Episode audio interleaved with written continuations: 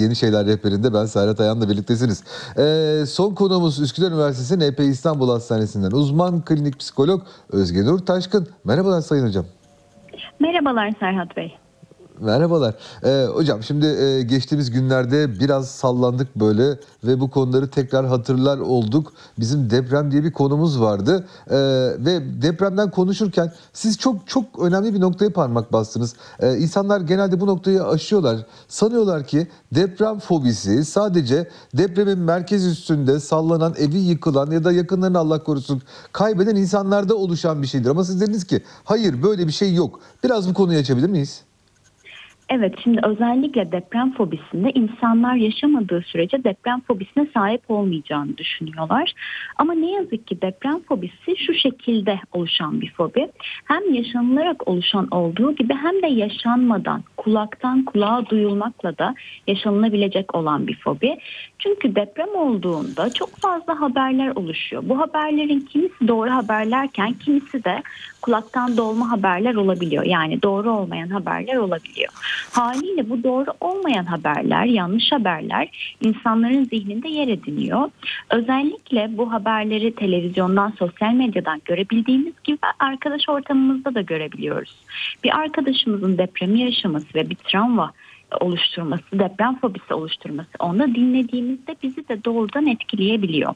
O kişinin o depremi anlatması, deprem sonrası yaşadıklarını anlatması, o süreçteki mutsuzluğunu, keyifsizliğini ve irkilmesini, korkusunu anlatması kişide neredeyse yaşanmışçasına etki yaratabiliyor. Özellikle de çocuklarda aslında Serhat Bey. Oo, Şimdi evet, çocuklar evet. depremi yaşamasa dahi depremi yaşamışçasına korkuyor. Ve öyle bir zihinlerinde dünya oluşturuyorlar ki sanki o depremi o anlatan kişi gibi yaşamışçasına bir travma oluşturuyorlar.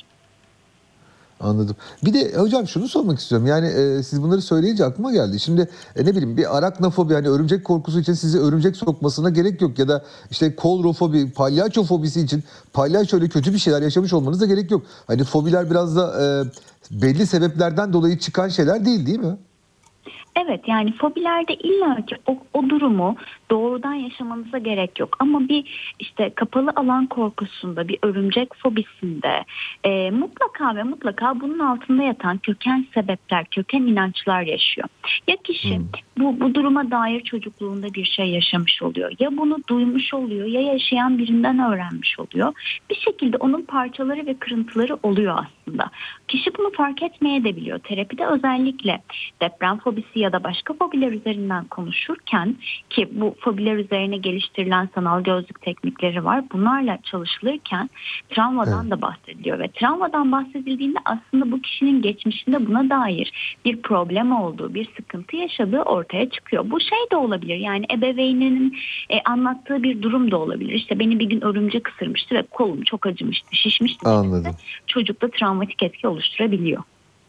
Anladım. Peki e yani bunun için sanırım e, sizin söylediklerinizden yola çıkacak olursak deprem fobisini yaşanmaması, ortaya çıkmaması için e, ne bileyim basından aile bireylerine kadar uzanan bir yelpazede bir sürü iletişim yapan insana bayağı görevler düşüyor değil mi hocam?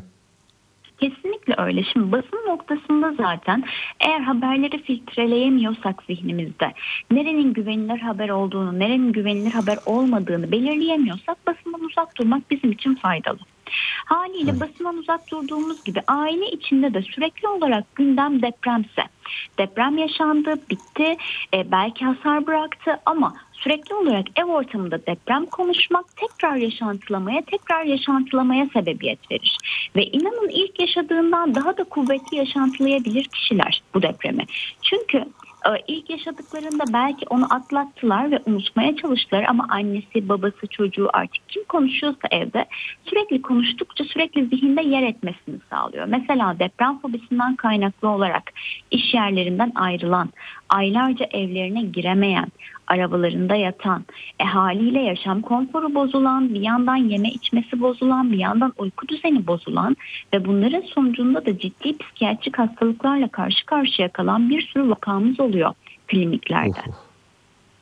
Yani neredeyse depremin verdiği zarar kadar zarar veriyor sadece fobisi değil mi hocam? Kesinlikle. kesinlikle öyle. Depremin verdiği zarar kadar deprem fobisi de zarar verebilir psikolojik olarak. Neye sebebiyet verebilir? Majör depresyona verebilir. Anksiyete bozukluklarına sebebiyet verebilir. Duygu durum bozukluklarına sebebiyet verebilir. Kişinin o anda çok korkması, algısını ve muhakemesini kaybetmesine kadar ilerleyebilir. Haliyle burada yapacağımız şey filtrelemeyi iyi yapamıyorsak tamamen haberlerden uzaklaşmak. Ee, ve haberlerden evet. uzaklaştıktan sonra da önlemlerimizi elbette ki almak. Yani bu önlemleri almadan depremi yok saymak değil, deprem bir gerçek. Bunu yok sayamayız, bunu kendimizden uzak düşünemeyiz ama depreme dair şey almak, yani önlemler almak. Zaten depremde insanların en çok korktuğu şey oradaki belirsizlik oluyor. Yüzyıllardır insan psikolojisi en çok belirsizlikte e, hastalanmış Serhat Bey. Yani nerede belirsizlik var? Belirsizlik oluştuğunda ya anksiyete bozuklukları ya depresyon ya O K B dediğimiz takıntı hastalıkları gibi birçok psikiyatrik hastalık oluşmuş. Depremin de yani bu doğa felaketinin de belirsiz yanı, nerede, ne zaman, hangi şiddette olacağının bilinmez tarafı insanların psikolojisini çok derinden etkiliyor. Anladım. Peki e, ya şu da şimdi mesela deprem dediğimizde e, gerçekten korkutucu bir şey. Yani ayağınızın altında zemin sallanıyor. Ama yani depremden korkuyor olmak demek de eşittir deprem fobisi değil, değil mi hocam? Kesinlikle öyle. Şimdi deprem fobisiyle depremden korkuyor olmak çok ayrı şeyler. Depremden korkuyor olmak herkesin yaşayabileceği bir şey. Büyük, küçük hiç fark etmez.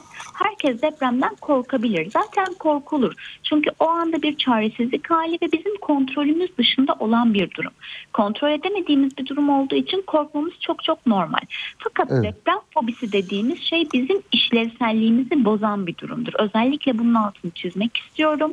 Deprem fobisi olduğunda işlevselliğimiz bozulur. Ne olur? Yeme içmemiz bozulabilir, uyku düzenimiz bozulabilir, işlevselliğimiz bozulabilir, işe gidiyorsak gidemiyor olabiliriz, okula gidersek gidiyorsak gidemiyor olabiliriz. Yani bizim yaşamımızı kısıtlayan e, derecede bizi etkiliyor olması gerekiyor. Buna deprem fobisi deriz. E, tabii ki deprem korkusuyla da kliniğe gelen danışanlarımız oluyor ama bu korkunun altta yatan sebepleri oluyor. Deprem fobisinde de deprem korkusunda da psikolojik destek alınabilir. Fakat deprem fobisi dediğimiz durum çok daha farklı deprem korkusundan. Evet. Ya bunu yükseklik korkusuyla aslında anlatabiliriz herhalde. Ya evet, ben yüksekten korkmuyorum ama ayaklarımı işte ne bileyim otuzuncu kattan aşağı sallayarak balkonda oturmam yani. Ha ama e, işte ne bileyim bazı arkadaşlarım var, pencereye üç metre kadar bile yaklaşamaz. Evet, yani hani aramızdaki fark da bu fobiyle korku arasındaki farkı gösteriyor herhalde, değil mi?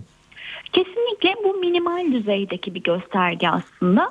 Fobi dediğimiz şey yaşamdan alıkoyar insanı. Yani evet siz belki ha, yaklaşamazsınız evet. ve yaklaşmadan kendinizi idare edebilirsiniz. Ama deprem fobisi varsa girdiğiniz mağazada bile ben bu mağazaya girdim burada deprem olursa korkusuna girebilirsiniz. Ya da kahve alacaksınız, kahve alırken girdiğiniz e, yerde bile korkup giremeyebilirsiniz. Yani o işlevselliğinizi ciddi anlamda kısıtlar. Yani o yaşamımızı şey kısıtlamaya başladığı andan itibaren buna artık e, karşı koymamız gerekiyor sanırım. Kesinlikle öyle, çünkü yaşamımızı kısıtlamaya başladığı andan itibaren artık deprem fobisi bize ele geçirmiştir diyebiliriz. Evet. Bunun tedavisi var mı hocam peki? Yani gerçekten kolay bir şey mi ya da e, hani uzmanına gidilerek çözülmesi gereken bir şey diye anlıyorum. Şimdi şöyle, e, burada en önemli faktör uzmana gidelim ya da gitmeyelim, kişinin yaşadığı durum değersizleştirilmemeli. Konuşulduğunda mesela bir ortamda konuşulduğunda ya işte herkesin başına geliyor, depremden herkes korkuyor. E ne var yani, gir o kafeteryaya ya da gir o eve demek e, dışarıdan kolay gibi gözükse de içte etkisizdir.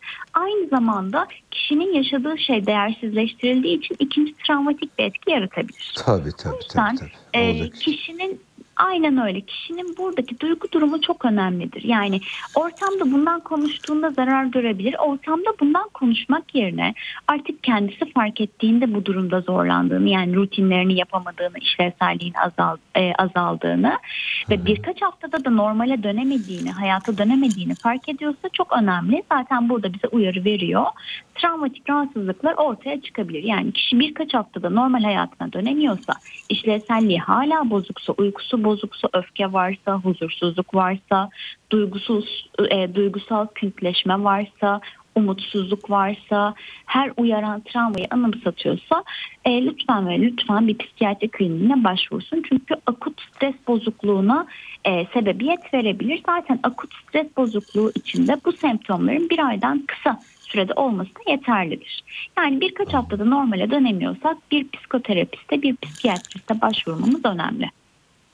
Hocam her zamanki gibi mükemmel bilgiler verdiniz. Gerçekten de e, önemli bir noktasına dokundunuz. Bu bilgiler için size çok teşekkür ediyorum. Çok teşekkür ederim. Saygılar sunuyorum. Çok sağ olun efendim.